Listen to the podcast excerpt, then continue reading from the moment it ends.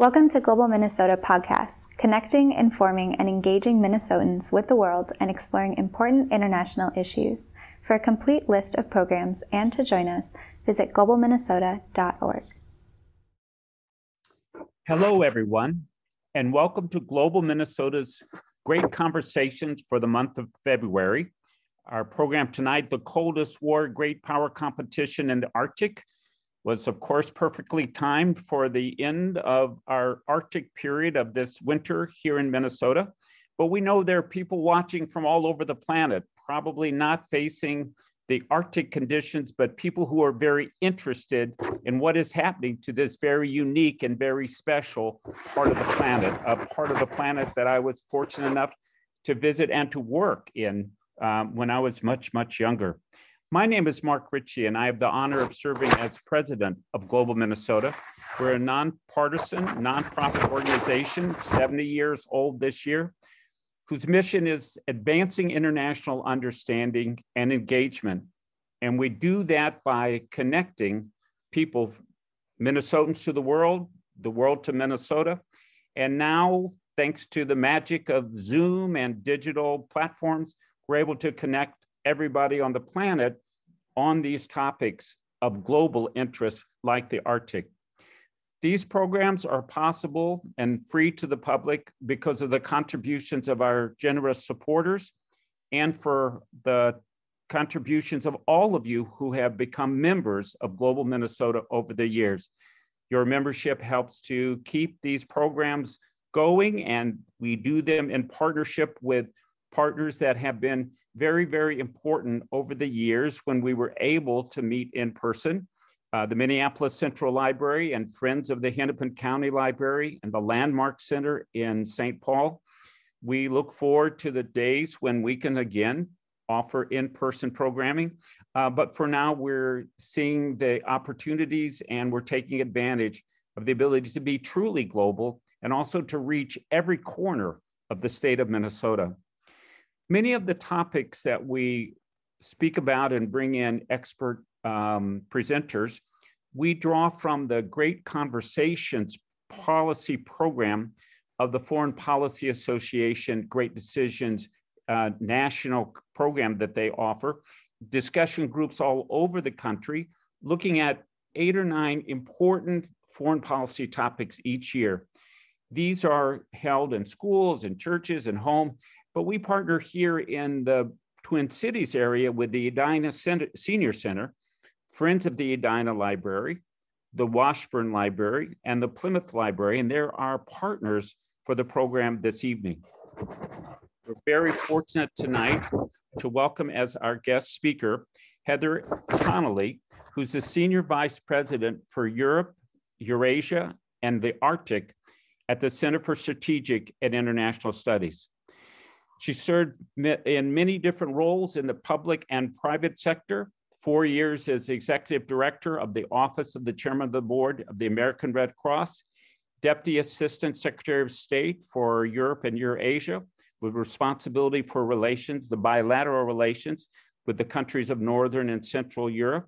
I believe she uh, ended her uh, um, foreign policy career in the US Embassy there in Helsinki in Finland but she began her career in the Bureau of Political and Military Affairs. I have the honor of serving as Minnesota's civilian aide to the Secretary of the Army.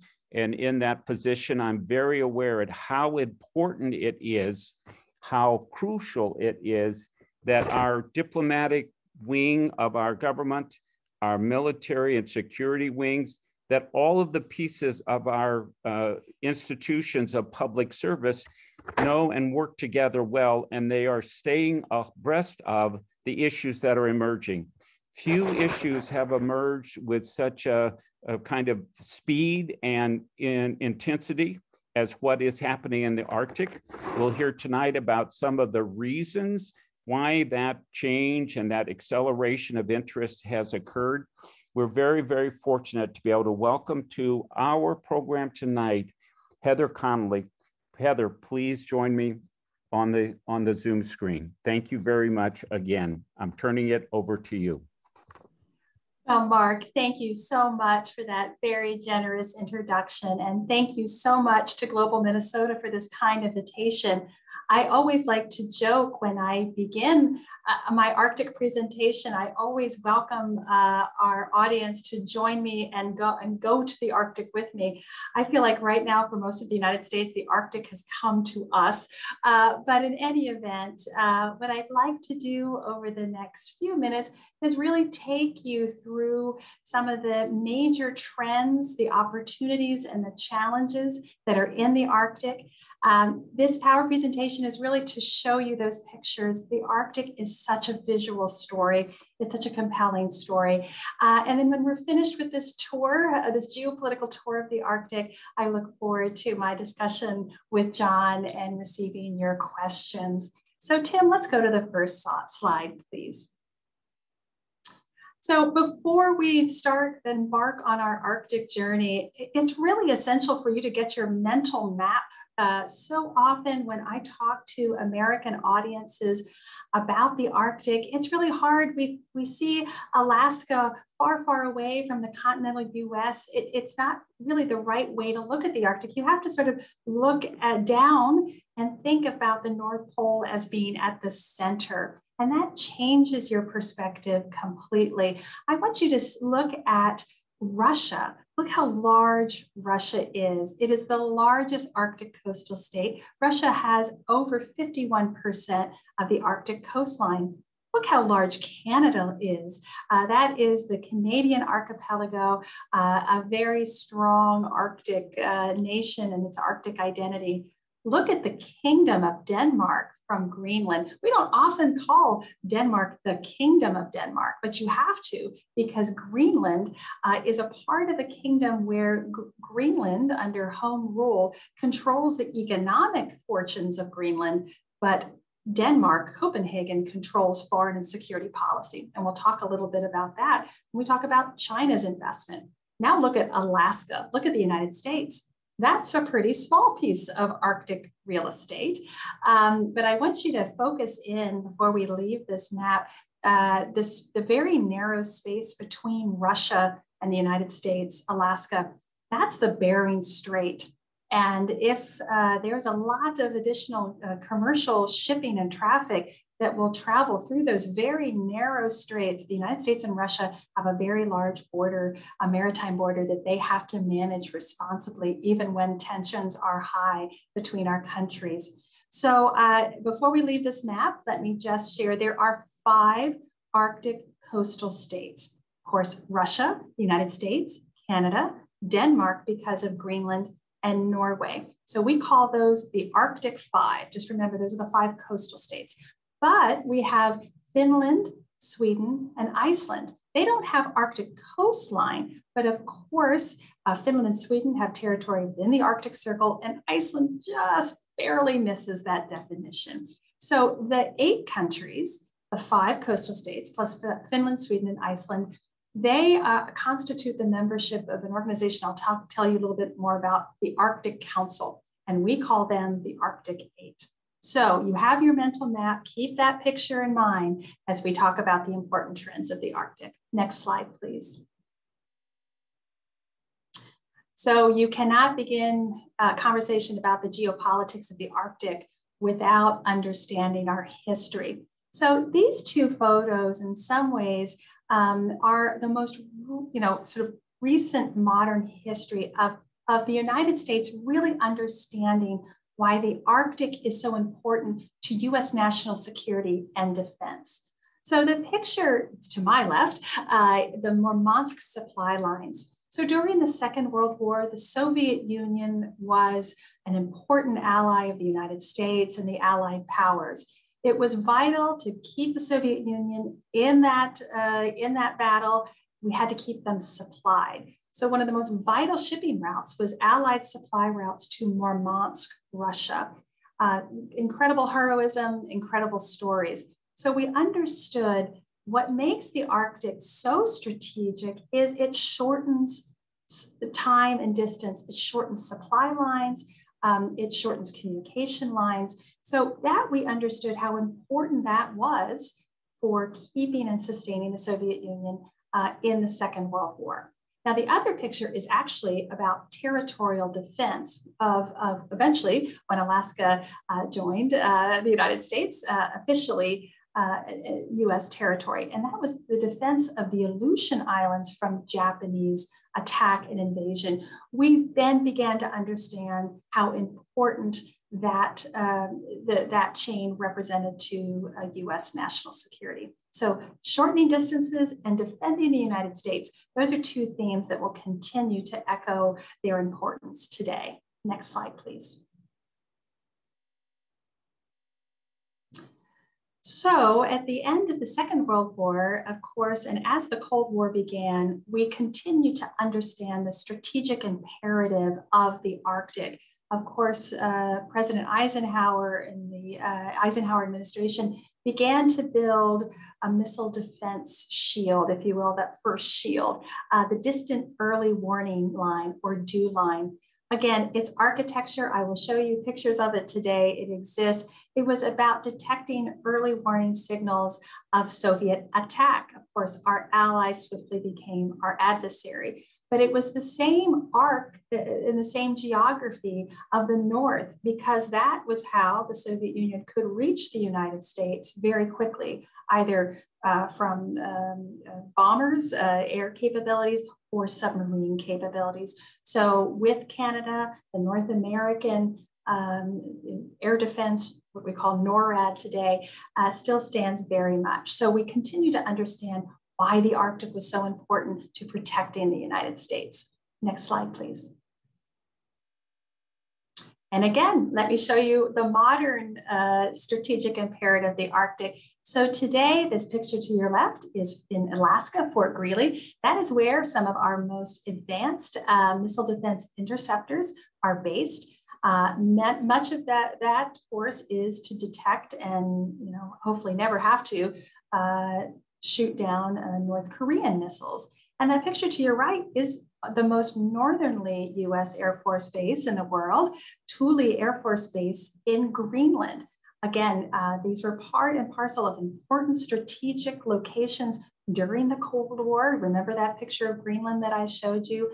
Uh, this is where the US can protect uh, the avenues of approach to the United States through, uh, through the North Atlantic. So again, you're seeing where that history uh, turned into our modern day protection of the United States through missile defense and early warning uh, of, of missile defense of missiles coming to the United States. Next slide, please. So that was your history lesson of why the Arctic was so important to US national security. But let me tell you why we are talking about the Arctic uh, today in such urgent and strident terms. And that is because we are seeing some of the most profound environmental transformation anywhere in the world. The Arctic is warming two to three times faster than any place in the world. And so you can see on the picture again to my right of the summer Arctic Sea. And Mark, you were uh, stepping your toe into some of that cold, cold water uh, when, when you were swimming in the Barents Sea as a young man. But what's so remarkable about the environmental transformation in, in the maritime space is the, the great diminishment of the polar ice cap. So that picture in red uh, of the outline used to be how thick and expansive uh, the, the Arctic polar ice cap was in 1979. That picture that you're seeing of the white today is the present uh, ice cap. Now, again, every year this changes. Sometimes we have an extremely diminished polar ice cap due to weather conditions and, and other anomalies. Sometimes it's a little bit more expansive, but it has shrunk dramatically. So this ice um, is unlike the, the, the previous ice cap, it's very thin. It's called young ice. So when we have st- severe storms in the Arctic, this ice can break, it can shift, it can be very, very unpredictable. Now, the difference here, some people confuse this, and it's very easy to confuse it. The diminishment of the polar ice cap does not uh, do anything to affect sea level rise. The picture to my left of the Greenland ice sheet that is what impacts ice, uh, sea level rise. So this vast uh, glacier, this glass, vast ice sheet sitting on Greenland has been rapidly shrinking. And that is what is calving and going into uh, the Atlantic and melting and causing sea level rise. So these two phenomena are part some of the most significant transformation that we're seeing. And the reason that the United States is experiencing, in part, we believe, and there's a lot of you know, questions about exactly what is happening. The, re, the, pol, the diminishment of the polar ice cap has, has affected the jet stream and this what is called an Arctic oscillation belt. It swirls around the North Pole. When it shrinks, uh, it weakens, that the jet stream starts to weaken, and then it starts to get very wavy and it starts to dip. And it can allow that very cold polar, uh, polar temperatures to, to plunge into the United States. This is in part what we're seeing today. So there's a really direct relationship to the Arctic environmental trans, uh, transformation and to what we are experiencing in our weather patterns today. So this is a perfect example. We don't know completely how why it's changing this way, but this is certainly where uh, a majority of scientists believe uh, the shrinking of the polar ice cap is having an immediate effect on our uh, weather patterns. Next slide, please. So this isn't the only the issue on the polar ice cap. We are seeing very profound changes in the Arctic Ocean itself. So that picture to the left, the algae bloom, uh, again, as Arctic waters warm, um, the plankton and, and uh, other things are allowed to, to start to, to emerge. And then we see fishing stocks starting to go towards cooler waters. Uh, and of course, algae blooms can, can potentially uh, be productive for fishing stocks, but on the other hand, they can destroy uh, very productive uh, fishing stocks as well, depending on the toxicity of that algae bloom. So in some ways, this sort of sees the shifting patterns of, of both um, plankton and fishing stocks. It also can be very toxic for very productive fishing uh, areas. The other picture is ocean acidification. This is where that carbon dioxide is mixing, it's changing the composition of, of the ocean waters. Um, again, this is uh, very harmful to fishing stocks. Another phenomenon we're seeing worldwide, but we're seeing it particularly in the Arctic, is microplastics. As, as the currents are taking them, they're finding them going into a, a very uh, strong presence in the Arctic. So lots of difficult changes. Of course, we know indigenous communities rely on mammals and fishing stocks for their, for their food security, their livelihood. So these dramatic changes are really uh, impairing um, uh, indigenous communities for their uh, sustenance and their, their fishing and hunting grounds. Next slide, please. As I said, there is sort of the, the crisis of this environmental transformation and the challenge, but there is also opportunity. And so, as I mentioned, as those fishing stocks uh, uh, move north for cooler waters, we're seeing an extraordinary abundance, particularly um, in the Bering Sea, and that's uh, near uh, the Barents Sea in Norway. But we're also seeing some of that uh, fishing stock enhancement in, in the Barents Sea, uh, Bering Sea off of Alaska. Uh, when we could travel uh, pre-pandemic, more and more people wanted to take those cruises through the Canadian Northwest Passage or try to reach the North Pole if they could. So we're seeing increased uh, human activity. Uh, we're seeing increased fishing stocks. Next slide, please. And of course, when you have a diminishing polar ice cap and a receding ice picture, now we have the potential to dramatically shorten shipping distances between Asia and Europe and North America. So all those squiggly lines that you see to the left, uh, the three main squiggly lines, uh, to, use a technical term there, are the major uh, transportation routes across the Arctic Ocean. So the, the one that's most heavily used, that's right above Russia, is called the Northern Sea Route. This is going to be the one that's probably the most commercially viable. It is where the ice has receded the most. And it is where Russia wants, in the words of Vladimir Putin, to create the next Suez Canal. he foresees uh, a very heavy commercial use of the Northern Sea Route. The, the lines that go through the Canadian archipelago to your far left, that's of course the Northwest Passage. That route probably will not be used uh, as much, it, it, very little. Number one, it's very little infrastructure. Uh, the ice clogging there makes it very difficult to use. Um, and it's just probably not going to be the most viable commercial route.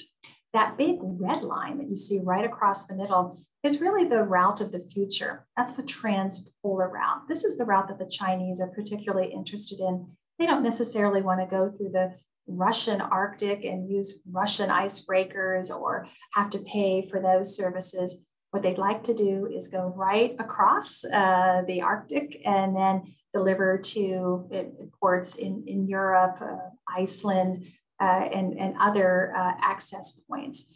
It, it could potentially uh, shrink shipping times between Asia and Europe by 30%.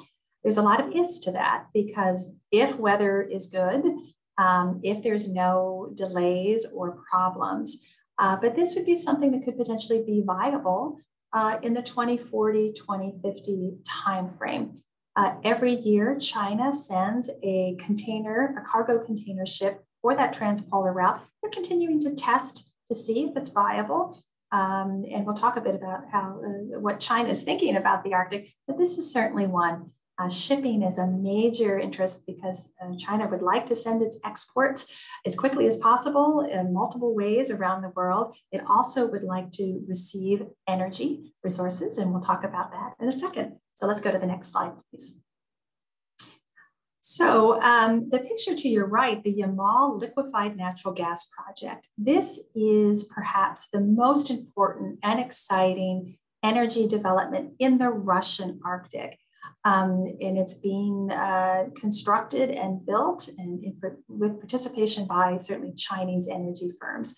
So this project, uh, what makes liquefied natural gas so interesting is that it can be shipped and it can go either east into to China and to Asian markets, or it can go west and it can supply European markets. Even the United States has received uh, liquefied natural gas from, um, from the Yamal Peninsula, so is the United Kingdom. Uh, energy is a huge, hugely important story for Russia. Um, again, uh, the US Geological Survey in a 2008 report uh, surmises that up to 30% of the world's uh, natural gas could be found in the Arctic, upwards of 12 to 13% of oil could be found there. The oil and gas is, is believed to be concentrated in the exclusive economic zones of either Russia, Norway, or the United States. So there's not a dispute about who owns those resources. It's all about whether we should develop them. And I'll talk a little bit about the future of energy uh, extraction in the Arctic. But Russia is counting on the Arctic being their new supply of energy as their Siberian fields are exhausted, they really see this as the future for Russia's um, energy uh, based economy. But China also sees great opportunity. They want some of those uh, energy supplies uh, to diversify their own interests. And what the picture you're seeing uh, to the left is actually the first uh, Chinese icebreaker. They have now constructed their second icebreaker. This is the Xuelong. They've constructed the Xuelong 2. Uh, and they have announced that they are building a nuclear propelled icebreaker. And so China sees these icebreakers as important um, to, to their enhancing their scientific presence in the Arctic, but they're interested in that shipping. And icebreakers really allow uh, Arctic highways, if you will, in the maritime sense, to be used. So we see where ice breaking capabilities, shipping, energy, those are two really important economic opportunities that countries are eager to exploit. Next slide, please. Now, let's talk a little bit about international law. So, you might have seen headlines or seen the race for resources or um, concerns of, a, of, of, the Russians planting a flag uh, on underneath the seabed, on the seabed underneath the North Pole. Those are very uh, stark images.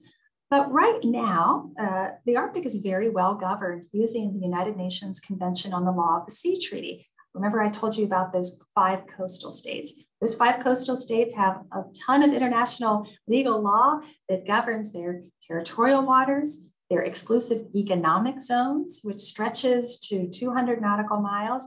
And then, of course, around the North Pole, those are international waters. That's the Central Arctic uh, Ocean. And so everyone respects that. The United States has not ratified the Law of the Sea Treaty. I wish we would. I hope we will.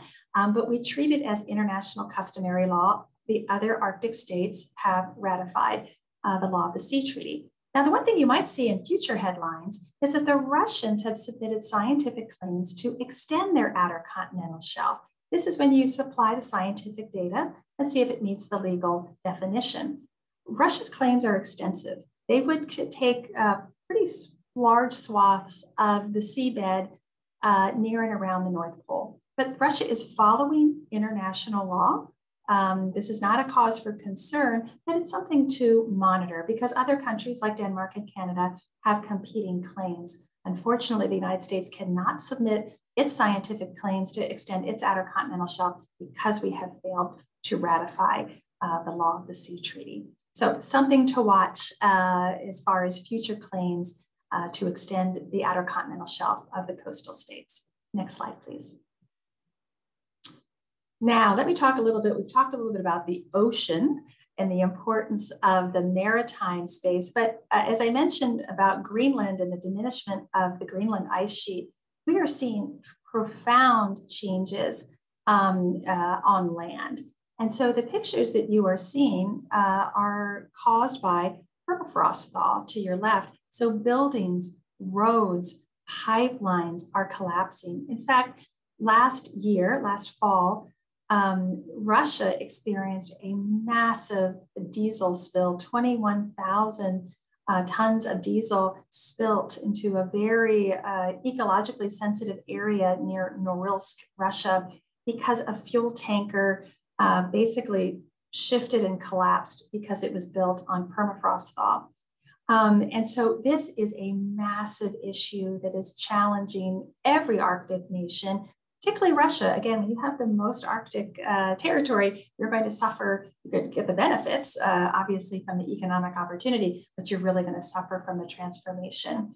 The picture, uh, the other picture is coastal erosion. So in the United States, um, FEMA is having to, and the Department of Homeland Security is having to relocate uh, coastal villages. They are simply their villages are so close to the water because again, subsistence uh, hunting and fishing, they are near their food sources. Their villages are literally collapsing into the ocean because of coastal erosion. So when that ice recedes and those storms come, come in, the ice used to serve as a buffer. There's no more buffer. You add that to permafrost thaw, and you're literally seeing these villages uh, collapse into, into the ocean. Um, so these are just some examples of environmental challenge. We're also seeing the release of, of methane as the, as the permafrost thaws. In Russia, they have had anthrax uh, uh, scares because of, the, of, what is being released from the, when the permafrost thaws.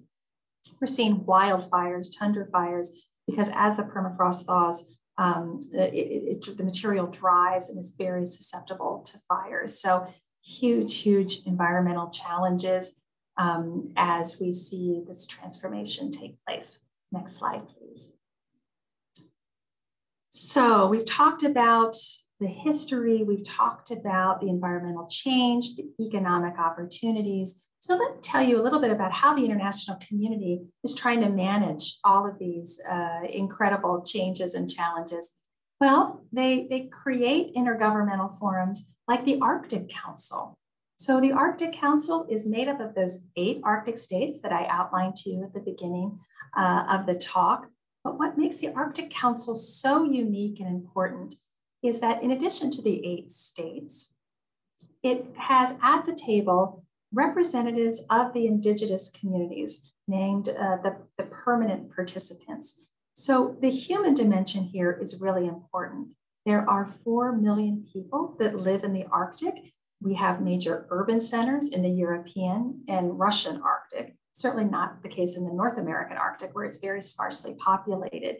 But it's important to make sure that we keep the Indigenous communities um, very, very much part of the discussions that we're having on sustainable development and environment, environmental protection and mitigation. So the Arctic Council has done great work since 1996 in focusing on environmental protection and sustainable development. Another unique feature of the Arctic Council is it brings in a lot of observer nations like China, like India, like Italy, like Korea, like Germany. It's a very eclectic group of states, but also observing organizations like the World Wildlife Fund. So it's a unique uh, body uh, that is, is doing great environmental impact assessments and work. The other innovation, and this is a picture of, I hate to say it, the only functioning US icebreaker in our inventory. This is the Polar Star. This is the one heavy icebreaker that the US has. Uh, the other icebreaker that we have is a medium icebreaker, medium strength icebreaker. It's used for science. Unfortunately, last summer it had a catastrophic fire and is being repaired right now. So we share the polar star between the South Pole, Antarctica, and the Arctic. It's a, it was built in the 1970s, and we're hoping it lasts a little bit longer. Um, but icebreakers, we can talk about that in the Q&A, certainly something that the United States could use a few more of. Um, but the polar star, what that represents is the Arctic uh, Council members, the states, formed an Arctic uh, Coast Guard Forum, which is a great idea as we help to figure out how we can collectively do search and rescue, oil spill response. We know the commercial and the human activity is increasing in the Arctic.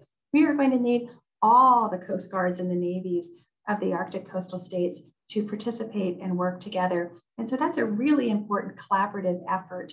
Um, a little fun fact probably the best relationship we have uh, functionally in the Arctic is the US Coast Guard and the Russian Federal Security Bureau, or FSB.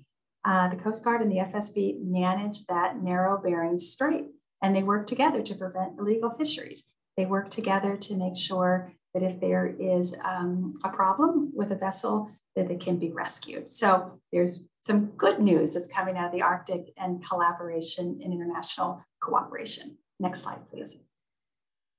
But it's not all sunny and rosy. So let's talk about, so I, I always like to start with the optimistic part where we're partnering successfully with Russia and working in the, uh, the Bering Strait uh, region. But there's a lot to be concerned about what Russia is doing militarily in the Arctic. So these are two pictures. Mr. Putin is looking after one of the, or overseeing one of the many uh, Russian military exercises that take place in the Arctic. The other picture is looking at a Russian submarine. So about 12 years ago, Russia really, um, in some ways, had a, had, had a strategic awakening um, of the importance of the Arctic. At the end of the Cold War, in some ways, very similar to the US, we didn't have to sustain all of that hardware in the Arctic.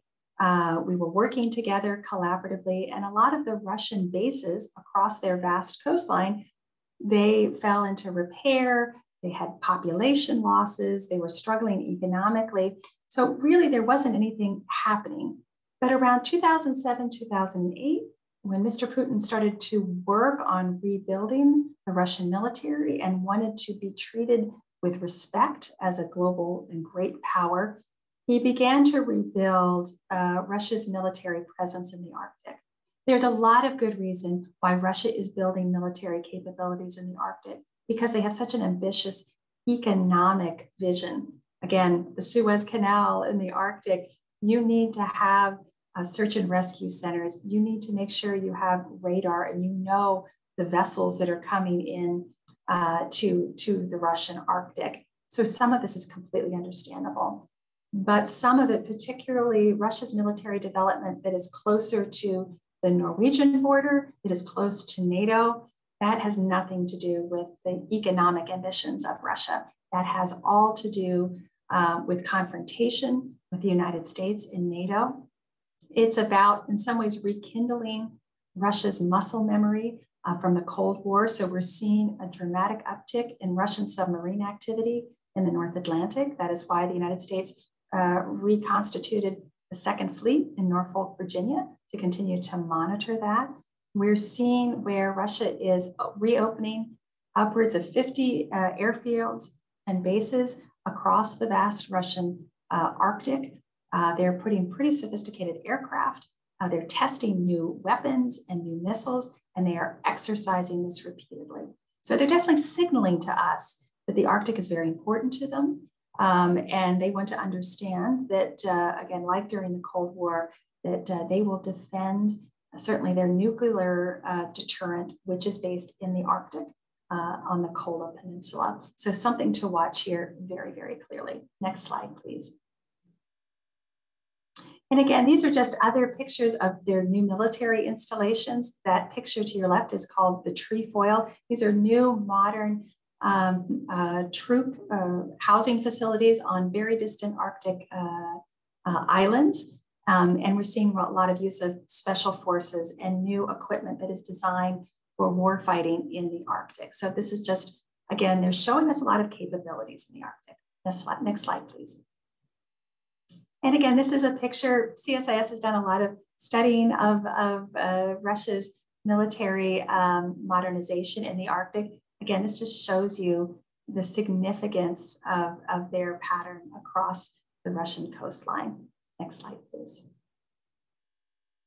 Again, more pictures. This is satellite imagery, actually, of radar, newly uh, placed radar. Wrangel Island is 300 nautical miles away from Alaska.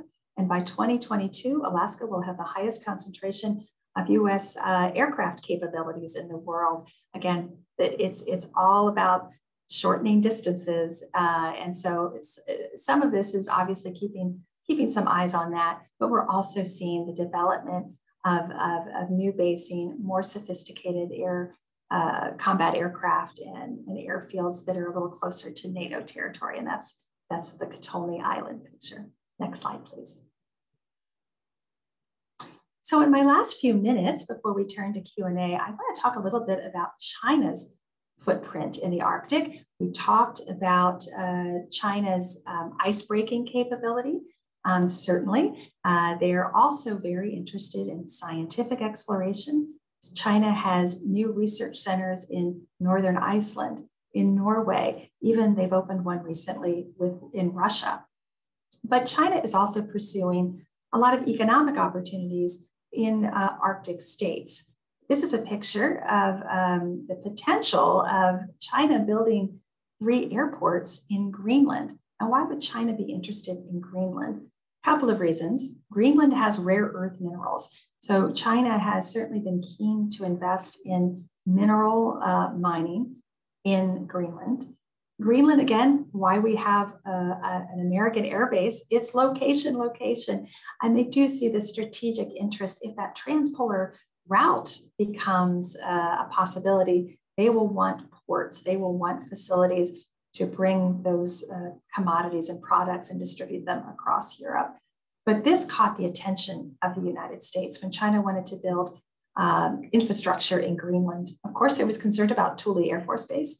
And of course, there was concern about uh, China's uh, economics and how often their economic projects have what we call dual use. So they can have military capabilities as well. Well, the United States was spurred into action uh, working with the Danish government. Uh, Denmark became uh, the contributor to building those airports eventually. And of course, um, we all remember President Trump's very famous tweet that he was quite interested in buying Greenland. Uh, and the Danish prime minister quickly said, it's not for sale, but it's open for business. Uh, but we want to make sure we know what business is coming in uh, because it's so strategically important to the United States. So we're watching China as they're seeking to build undersea cables uh, from the Arctic to Asia, again, shortening distances, information. If you can get information a second faster because of an undersea cable, you have an advantage. Of course, there's surveillance uh, implications there as well. Um, we're focusing on China's port infrastructure across the Arctic, building railroads. Again, we're very concerned about Russia and China working together, joining forces, and what the implications will be for the United States if they see their economic and security benefits of China and Russia working together. So, next slide, please. Lots of things to talk about, and this is just a site. We have lots of reports and commentaries on our, our Arctic research, and we certainly invite you at your leisure to take a look at those if you find those helpful. So, with that, I will stop and I look forward to your questions and your comments.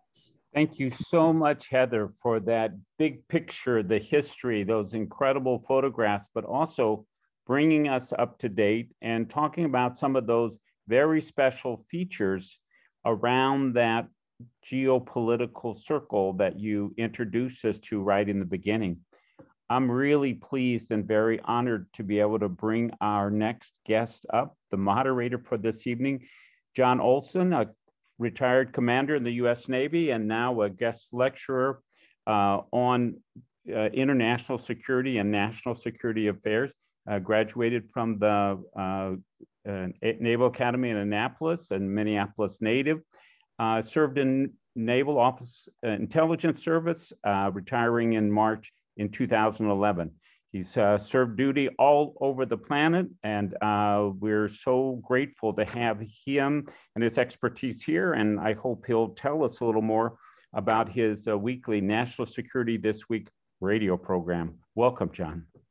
Uh, Mark, thank you for that uh, kind introduction. And, and Heather, I'm uh, very excited to have this short discussion with you. We've got about 15 minutes or so that we can address a couple of important questions. Uh, so let's jump right into it because I want our, our audience to, to hear some of this. How, uh, how comfortable are you talking about sort of, uh, this is a great power competition discussion tonight.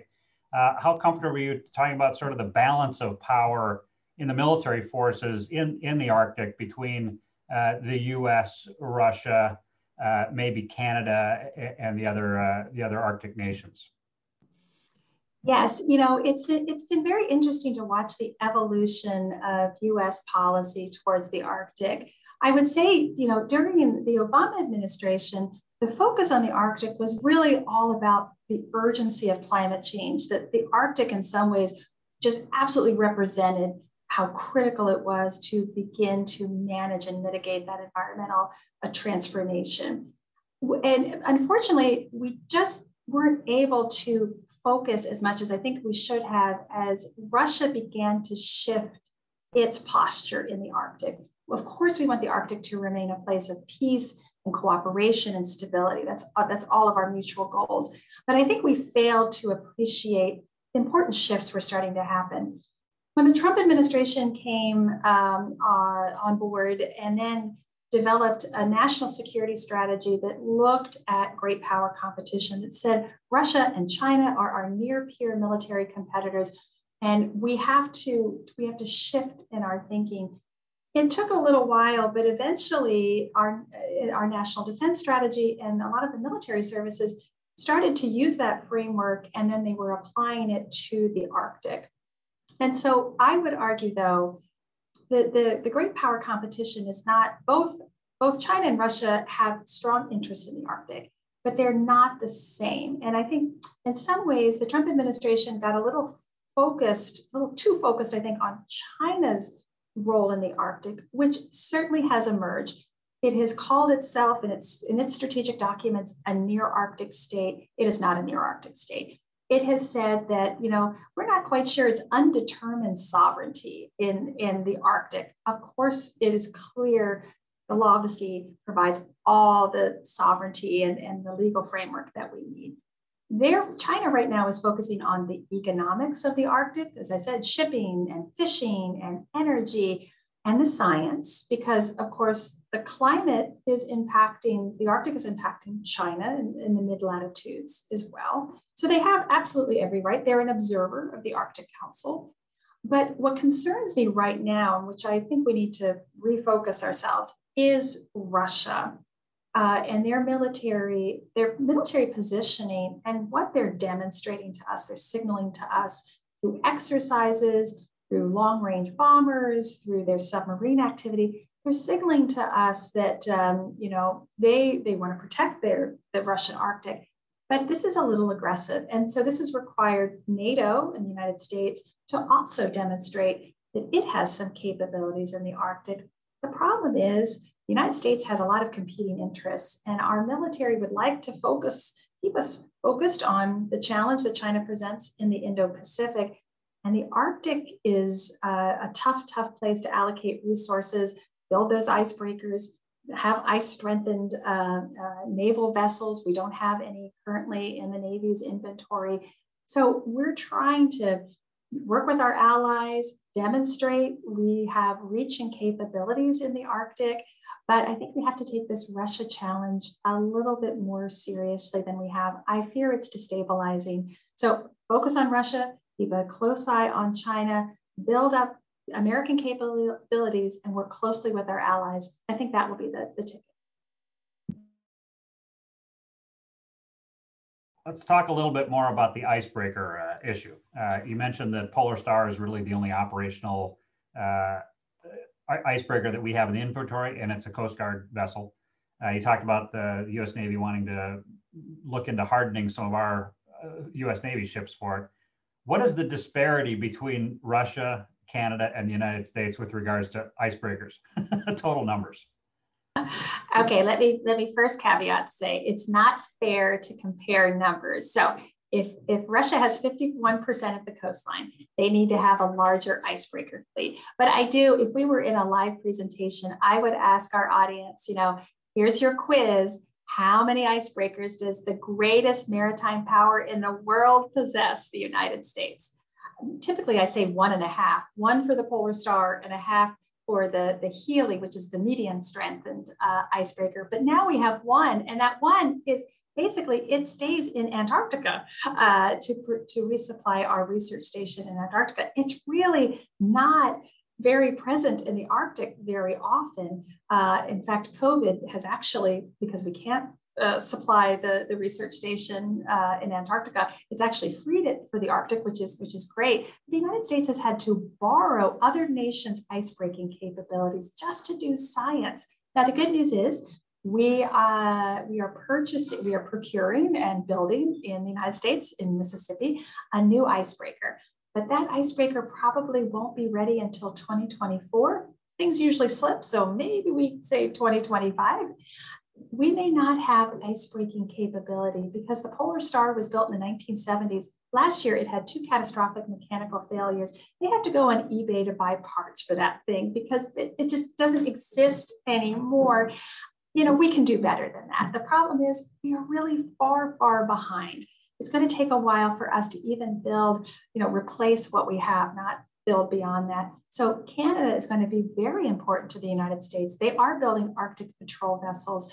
We are going to have to work together with our allies in Finland and Sweden that have more capabilities. But again, that's not often what you think of the United States relying on its allies for its capabilities. Usually it's the other way around. I feel that this is something that unfortunately we needed to deal with a decade ago. We all said, oh, yes, we'll study it, or it's just too expensive. Well, we're really paying for that lack of foresight here.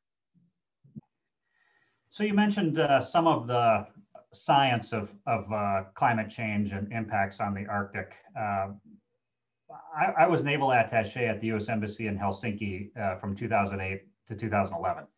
And even back then, I was attending a, a, lot of different lectures that were oceanography related that talked about the changing climate and how it would impact the Arctic, how it would uh, melt that uh, multi-year ice into one-year ice, and you covered that really well in your in your lecture. Uh, the feedback loop that we're seeing really impact the Arctic now. Uh, are there estimates that you may have seen that are that are talking about how how quickly we're going to see the polar sea route actually open up and be available for I don't know four, five, six months out of the year? Uh, what are we lo- really looking at there? Thank you, John. It's a great question. I think again, I I try to understand and follow the scientific literature as best I can. I am not a climatologist. I'm not a scientist, but um, what's been surprising to me is all the modeling, all the predictions have been wrong about the Arctic because it, it's moved so fast. So where we thought we would be in in, in 2021 is so much faster. So this has really confounded the scientists to your point that they fear that we are at this moment, this inflection moment where this cycle now, you can't stop it, even if every nation today would decide to keep, you know, do massive environmental mitigation, carbon emission reduction, would try to change it, it couldn't stop it because it's now moved the past where because the, the ocean waters are warming, and again, why the polar ice cap is melting, the waters are warmer underneath it. So it's melting it below. And then you have um, this phenomena called black carbon. So that's sort of, think of it as like dirt or soot that is brought from industrial pollution and winds. And that black soot sits on top of the ice which uh, you know attracts and the sun and warms it. So it's being warmed from the top, it's being warmed from the bottom, and that's what's accelerating uh, the polar ice caps diminishment. It is shifting uh, the, the salt and the fresh water, this ocean acidification is changing and altering uh, the actual uh, ocean itself. So it's it's really it's happening faster than we had ever anticipated it would. So right now we are seeing across the Russian Arctic and the Northern Sea route, in fact, we call the shoulder season, which means, you know, there's a few summer months when you can uh, ship, um, you know, Alaska, Canada, everyone uses those summer seasons to do barge traffic and to do resupply. That season is starting to stretch. Now, uh, our Russian colleagues have a risk appetite that's a little more than I think we could stomach. They sometimes push this well into November to December, and then they have terrible accidents because of, of that risk taking uh, behavior. So we're already seeing, seeing the length of it um, increase. Are we seeing an increase in, in shipping traffic? Uh, not really. Um, and so this is the big question mark. Um, so as much as there might be great economic opportunity for the Arctic as you know shipping routes become more viable, really so goes the Arctic, so goes the global economy. When commodities like energy and minerals, iron, zinc, palladium, um, uh, all the 21st century minerals that we need, rare earths, um, when those prices are high, you know, the Arctic becomes a little bit more economically viable. When energy prices plummet or when the economy stumbles, no one really uses this. So there's there's real questions of whether Russia's very ambitious economic plans are even viable. And so this sets off another series of questions. If Russia has bet everything on the future of the Arctic and it can't develop it, and if we globally transition away from fossil fuels, which we are slowly doing. Investors don't want to invest in Arctic exploration because it's controversial in their state. Their shareholders say, I don't want to contribute to climate change. You are seeing where people are don't want fossil fuels. So the entire sort of raison d'etre for Arctic economic development is being profoundly questioned right now, in part because in the climate impacts are so severe that it's stopping people from wanting to invest in additional fossil fuels, particularly based in the Arctic. You actually beat me to the punch because I was going to uh, bring up that that unique situation there where Russia is investing so heavily in fossil fuel development uh, in that region, and and the entire world needs to turn turn the corner on fossil fuels to walk it back so that that whole area refreezes uh, to get us back into a normal climate cycle. And as you mentioned, we, we are, are already going to see climate change impacts that are going to last for a few decades at least, even if we turned everything off today. So uh, some of the things that you talked about a little bit were the indigenous uh, communities that live along the coastlines uh, and the impacts that they've had from coastal erosion and, and then the fact that the permafrost is, is melting. How is that impacting sort of the, the Arctic Council policy development uh, to, to try and address those things in an integrated way across all of these unique cultures that exist up in the high north? Well, thank you. It's a great question. And I always, because I, I so frequently talk about the geopolitics of the Arctic and Russia's military modernization and China's footprint, sometimes it's easy to sort of forget that this, this has to be a, a, a people-centric approach. And uh, indigenous communities' way of life are, are, are so deeply challenged. The mental health challenges, the fact that there's food insecurity, um, even fresh water is becoming a challenge, and they are seeing in real time the impact of, of climate change. That what I'm so appreciative of the Arctic Council is they do have a, a that the permanent participants, the indigenous communities, are engaged. The problem is this, this problem is so massive and so overwhelming. I have participated in a lot of conferences uh, on the Arctic, and you have a handful of incredible Indigenous leaders that are being stretched a thousand ways. Okay, we need to participate in a, in a meeting of foreign ministers. We need to you know, ensure that there's economic opportunity for our young people. We need to make sure uh, that, that, that we are being heard internationally. They are so stretched. Um, they are you know, being approached by countries like China that are willing to give these indigenous communities vast sums of money, but perhaps to sway them uh, to support a Chinese investment. So we've got to monitor that closely. So we really need to support the indigenous communities. Um, they're under great strain and stress. And um, I think focusing some of our efforts even on, uh, on Alaska, that we have Americans um, that are in absolute dire need. They don't have indoor plumbing. Um, their traditional way of life is being challenged, very high suicide rates. So, this whole issue set, the Arctic Council, through its working groups, is trying to support the Indigenous communities.